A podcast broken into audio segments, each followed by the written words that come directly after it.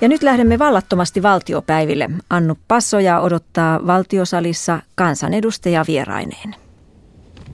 Ja vieraana tällä kertaa Kimmo Tiilikainen keskustasta, Riitta Müller SDPstä ja Pirkko Mattila perussuomalaisista eduskunnassa. Siis pikkuhiljaa aletaan valmistautua kesäloman viettoon. Mikä on ollut tämän varmasti työntäyteisen kevään kiperin päätös? No pohjoiskarjalaisena tietysti nämä puolustusvoimiin liittyvät uutiset tai päätökset, erityisesti tämä Kontiorannan lakkauttaminen, mutta onneksi nyt sitten myös iloisia uutisia tuli, eli tämä puolustusvoimien palvelukeskus sijoitetaan sitten Joensuuhun.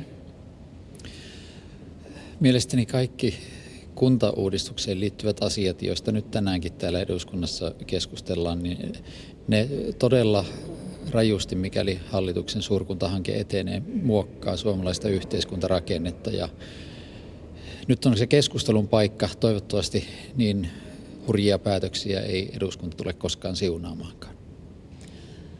No nämä asiat, mitä tässä tuli esille, ovat varmasti myös olleet minulle tärkeitä asioita, mutta eilinen keskustelu vielä EVMstä oli minusta aika vakava paikka kuitenkin, missä tilanteessa Euroopan talous, unionin talous on tällä hetkellä. Puhutaan Kreikasta, Kreikan ottamisesta hetken päästä, mutta, mutta mietitään tätä hetki tätä Pomarkun tapausta, eli Suomi on tilastonkin mukaan väkivaltainen maa ja nyt erittäin traagisella tavalla jälleen kerran se todeksi osoitettiin. Eli nyt satakunnassa mietitään, että miten pidetty perheen isä maanviljelijä voi surmata omat lapsensa. Oletteko kansanedustajat tässä yhtä neuvottomia kuin kaikki muutkin vai onko teillä ajatusta siitä, että voivatko kansanedustajat, voiko eduskunta omalla lainsäädäntötyöllään jotenkin estää näitä perhesurmia tapahtumasta?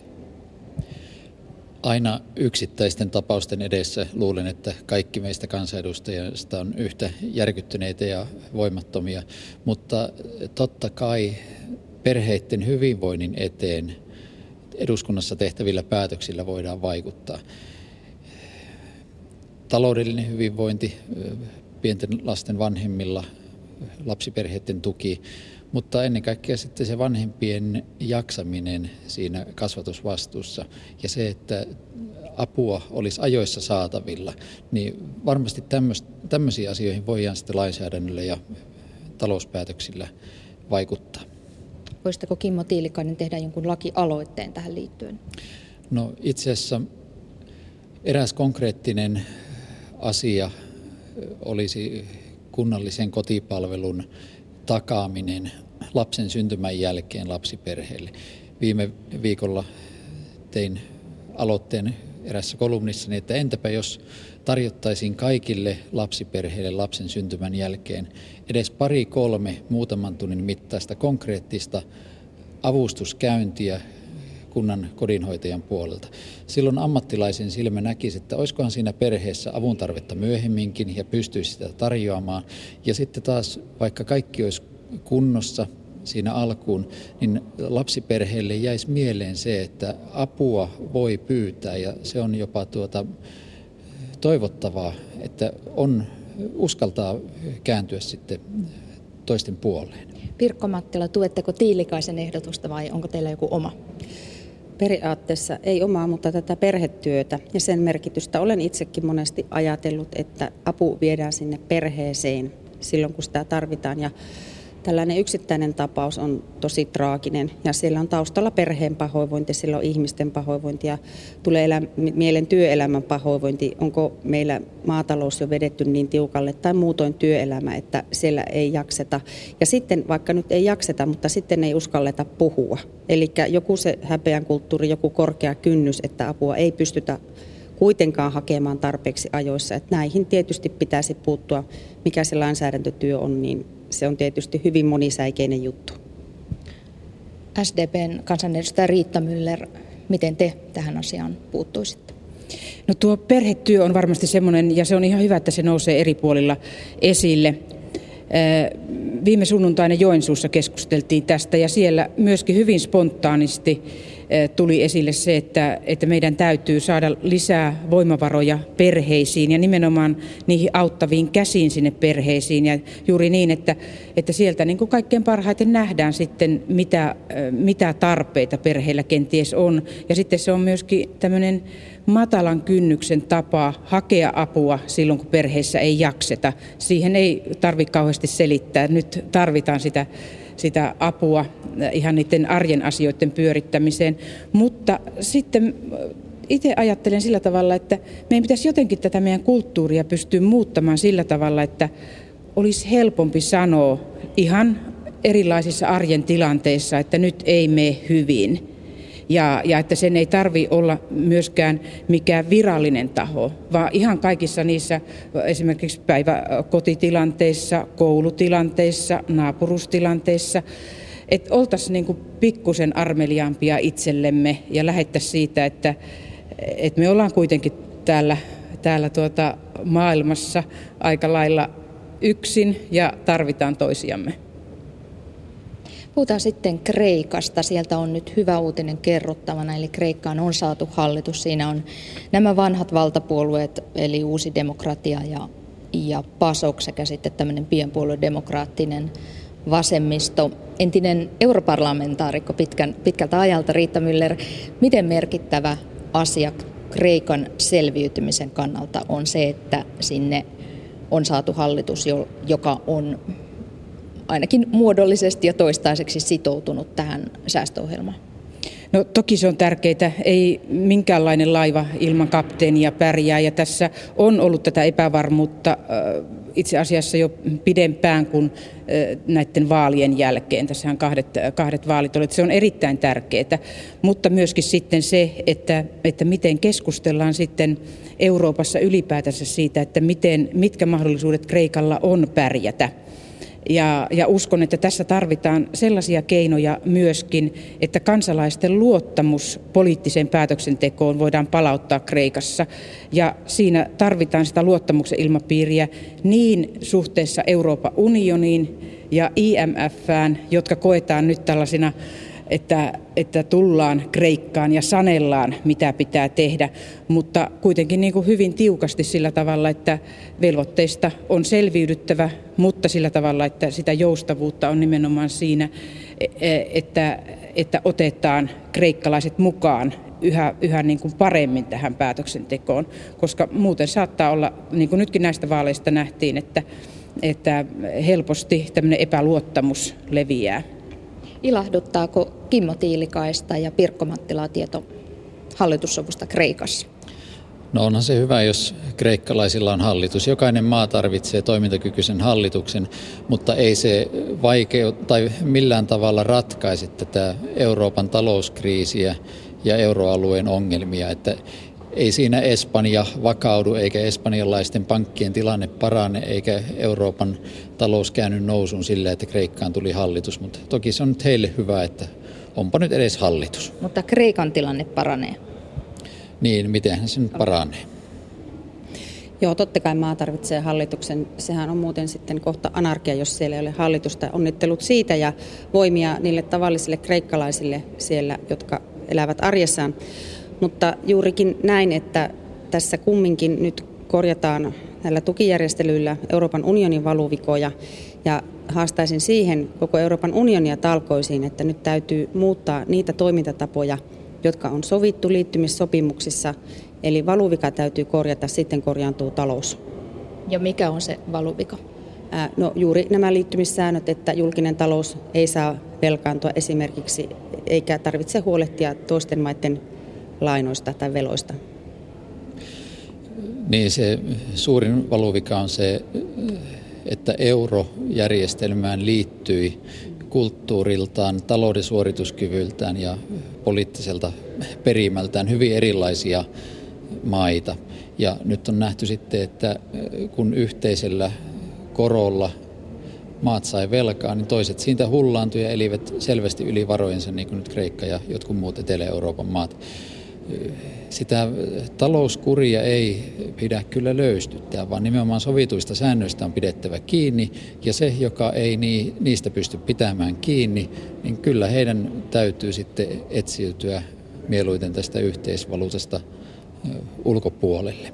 Eli jos mieli pysyä euroalueen jäsenenä, niin yhteisistä sopimuksista on pidettävä pilkulleen kiinni, kuten Suomi on tehnyt ja Suomen lisäksi löytyy toinen euromaa eli Luxemburg. Nämä kaksi maata on pitänyt sopimuksista kiinni. Siinä Mut, mallia muille. No niin, mutta jos Kreikka näin nyt toimii uuden hallituksensa ö, ohjaamana, eli pitää siitä erittäin tiukasta, vaativasta sopeutusohjelmasta kiinni, niin näettekö Kimmo Tiilikainen edes pienen mahdollisuuden siinä, että Kreikka selviää, talous kääntyy nousuun, velat tulevat jollain aikavälillä maksetuksi? Se on tavattoman pitkä ja kivinen tie Kreikalle. Kyllä siinä kai pieni mahdollisuus on, mutta erittäin suuri todennäköisyys on sille, että kun nuo kipeät säästöt konkretisoituvat kansalaisille, palkkoja pitäisi alentaa, eläkkeitä alentaa, palveluita yksityistää, niin se poliittinen tuki näille toimille voi loppua. Euro on yksinkertaisesti liian vahva valuutta Kreikan kansantalouden suorituskykyyn verrattuna niin minun mielestä pitäisi nyt luoda kuitenkin sellaista uskoa ja luottamusta, että, että selvitään. Ja Kreikan osalta tätä uskoa ja luottamusta sen lisäksi, että haetaan tätä yhteistä tahtoa yhdessä tehdä asioita, niin myöskin se, että jonkinlaisia kasvun polkuja yritetään löytää. Meillä on nyt EUn rakennerahasto, uusi rakennerahastokausi tulossa, mitä mahdollisesti sinne on mahdollista saada sitten Euroopan investointipankki, olisiko sieltä löydettävissä jotain keinoja. Eli kyllä myöskin näitä toivon polkuja on nyt lähdettävä hakemaan. Joo, kyllä tietysti toivon ja tuottavuuden polkuja täytyy lähteä hakemaan, mutta kyllä Kreikan tie on pitkä varmasti ja kivinen, niin kuten tässä edustaja Tiilikainen sanoi, mutta meillä on myös esimerkkinä maita, Irlanti, joka on tiukan talouskuurin jälkeen lähtenyt toipumaan, mutta on myös Islanti, joka on ilman Euroopan unionia järjestänyt oman taloutensa kuntoon. Eli periaatteessa kysymys on kai sitten kun talouden kuntoon saattamisesta, olipa järjestelmä kumpi tahansa. No siitä varmasti on kysymys. Ja Islannin kohdallahan on kysymys siitä, että se ei ole euron kriisi, vaan se on heidän oman valuuttansa kriisi, että, että sen takia tässä on aika vaikea vain yhdeltä suunnalta näitä ongelmia etsiä, että, että tällaiset talouskuplat, jotka on nyt tässä ainakin näitä, sekä Islannin että, että, että esimerkiksi Espanjan osalta ja Kreikassakin ylivarojen eläminen, niin ne on juuri niitä, mihin kun ollaan yhteisessä valuutassa, niin niihin yhteisiin sopimuksiin pitää sitoutua, mutta sitten myöskin, myöskin tuota, Euroopan unionilla pitää olla riittävä tahto pitää huolta siitä, että niihin sit, ne sitoumukset, ne noudatetaan näitä sitoumuksia. Ja siinähän oli ensimmäinen vuosikymmen aika paljon niin kuin puutteita, että, että, että niin kuin oikeasti vaadittiin tätä sitoutumista. No nyt kreikkalaisilta vaaditaan hyvin paljon. Siellä on moni ihminen ajautunut esimerkiksi itsemurhaan, eli se taloudellinen ahdinko ja muu henkinen ahdinko on niin raskas. Mm, tässä on vähän EUn johtavilta poliitikoilta tullut mm, kahtalaisia vastauksia siihen suuntaan, että, että pitäisikö, tai kysymykseen, että pitäisikö tästä säästöohjelmasta, sopeutusohjelmasta hieman, hieman joustaa, antaa vähän enemmän aikaa sen täyttämiseen. Suomen pääministeri on ollut aika jyrkkänä, samoin valtiovarainministeri, mutta mitenkä te arvon kansan edustajat osoittaisitteko ymmärrystä? Tota, näihin näihin tuota perusasioihin, eli että, että talous pitää laittaa kuntoon ja velat pitää maksaa, niissä ei, ei voida joustaa. Mutta juuri siitä, että löytyykö näitä kasvun siemeniä, niin, niin se on tärkeä, tärkeä kysymys. Ja, ja muuten, muuten niin kuin ei, ei voi antaa niin kuin sellaista signaalia, että toisille ollaan tiukempia kuin toisille, että, että yhteiset pelisäännöt. Keskustan ymmärrys Kreikkaa kohtaan loppui jo aikapäiviä sitten. Olimme mukana antamassa heille yhden mahdollisuuden selviytyä ja panna asioitaan kuntoon, mutta kreikkalaiset eivät noudattaneet kaksi vuotta sitten sovittuja ehtoja. Niistä annettiin seuraavan kerran Kataisen ja Urpilaisen voimin periksi vuosi sitten uutta pakettia sorvattaessa. Ja nyt uhkana on, että jälleen EU lipsuu. Jos tämmöistä lipsumista tapahtuu, se on selvä merkki myös muille maille, että eipä sillä nyt olekaan niin väliä niillä säännöillä. Ei, ei tällaisen voi kerta kaikkiaan lähteä. Otetaan sitten lyhyesti asia, josta kaikki olette yhtä mieltä, eli Yle-vero. Hallitus esittää siis Yle-veroa tämän TV-lupamaksun sijaan ja Yle-veron suuruus henkäkohden vaihtelee 50 eurosta 140 euroon. Eli se on siis mielestänne oikeudenmukaisin ja järkevin tapa rahoittaa Yleisradion toimintaa. Kyllä, ehdottomasti ja täytyy kyllä, kyllä tuota nostaa hattua ministeri Kiurulle, että näin luovan, äh, luova, luova, tapa löydettiin, koska sitä oli jo kauan haettu tätä, tätä mahdollisuutta ja vielä sillä tavalla hyvä ratkaisu, että kansalaiset on ottanut sen suhteellisen hyvin vastaan. Ja, ja tota, kun kysymys on kuitenkin tämmöistä meidän kansallisesta asiasta, kansallisen kulttuurin äh, kehittämisestä hyvin pitkälle ja ihmisille niin kuin tasa-arvoisesti yhden niin kuin tärkeimmän asian antamisesta, eli informaation, oikea informaation antaminen eh, niin kuin tällaiselta niin kuin kansalliselta pohjalta sillä tavalla, että eh, että, että, että se on niin kuin meidän yhteisesti omistama lähde. Että erittäin hyvä tulos oli tämä. Eli Riitta Müller kehaisi siinä puoluetoveria ministeri Krista Kiurua, mutta miten Kimmo Tiilikainen asian näkee, että, että oliko tämä nimenomaan Krista Kiurun tomeruuden ansiosta eh, tämä, tämä päätös syntyi tai sopu? Kaikki kunnia ministerille. Ylevero oli esimerkki valmistelusta, joka tehtiin parlamentaarisesti, eli kaikkien puolueiden voimin myös oppositioryhmät olivat siinä mukana ja lopputulos on tasapainoinen pienituloisilla ihmisillä – maksurasitus pienenee verrattuna nykyiseen TV-lupamaksuun ja kaiken kaikkiaan tällä turvataan Yleisradion arvokas toiminta kaikkinensa.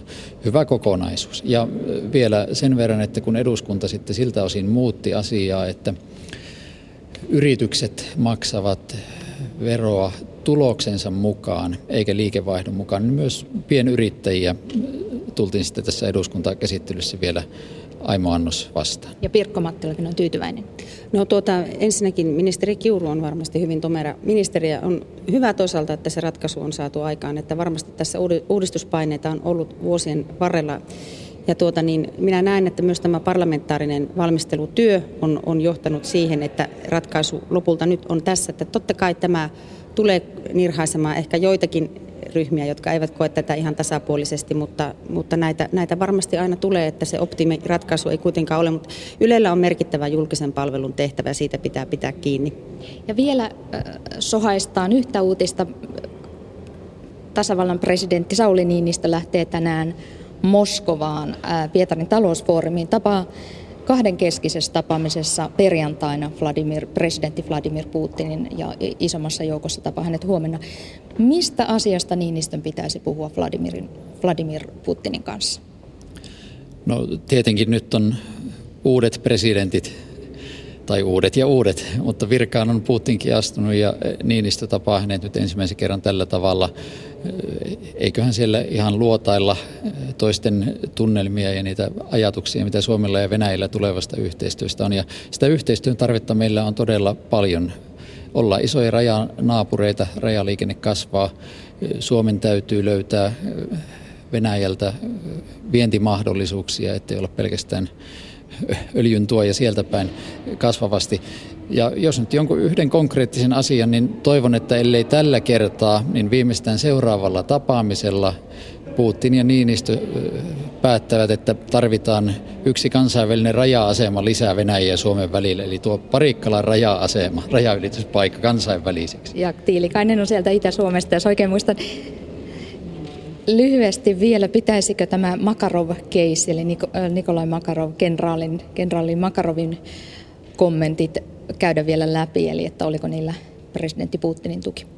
No, jos siltä tuntuu, että siinä on vielä, vielä sanottavaa, niin silloin on, tärkeää, että, että ei jää mitään asioita hiertämään meidän, meidän välejämme.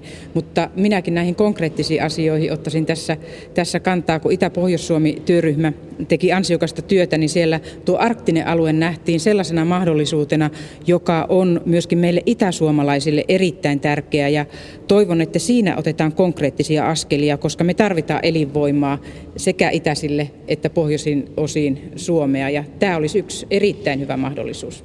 Nyt ikävä kyllä aika on loppumassa, joten kiitän vieraita keskustan kansanedustaja Kimmo Tiilikainen, SDPn Riitta Müller ja eilen sitten hallintovaliokunnan puheenjohtajaksi valittu perussuomalaisten kansanedustaja Pirkko Mattila. Hyvää kesälomaa kaikille sen verran, kun ehditte sitä pitämään, ettei ilmeisesti kovinkaan paljon. Kiitos. No jonkin verran kuitenkin. Muutamia päiviä. Joo, mutta oikein hyvää kesää kaikille. Hyvää kesää.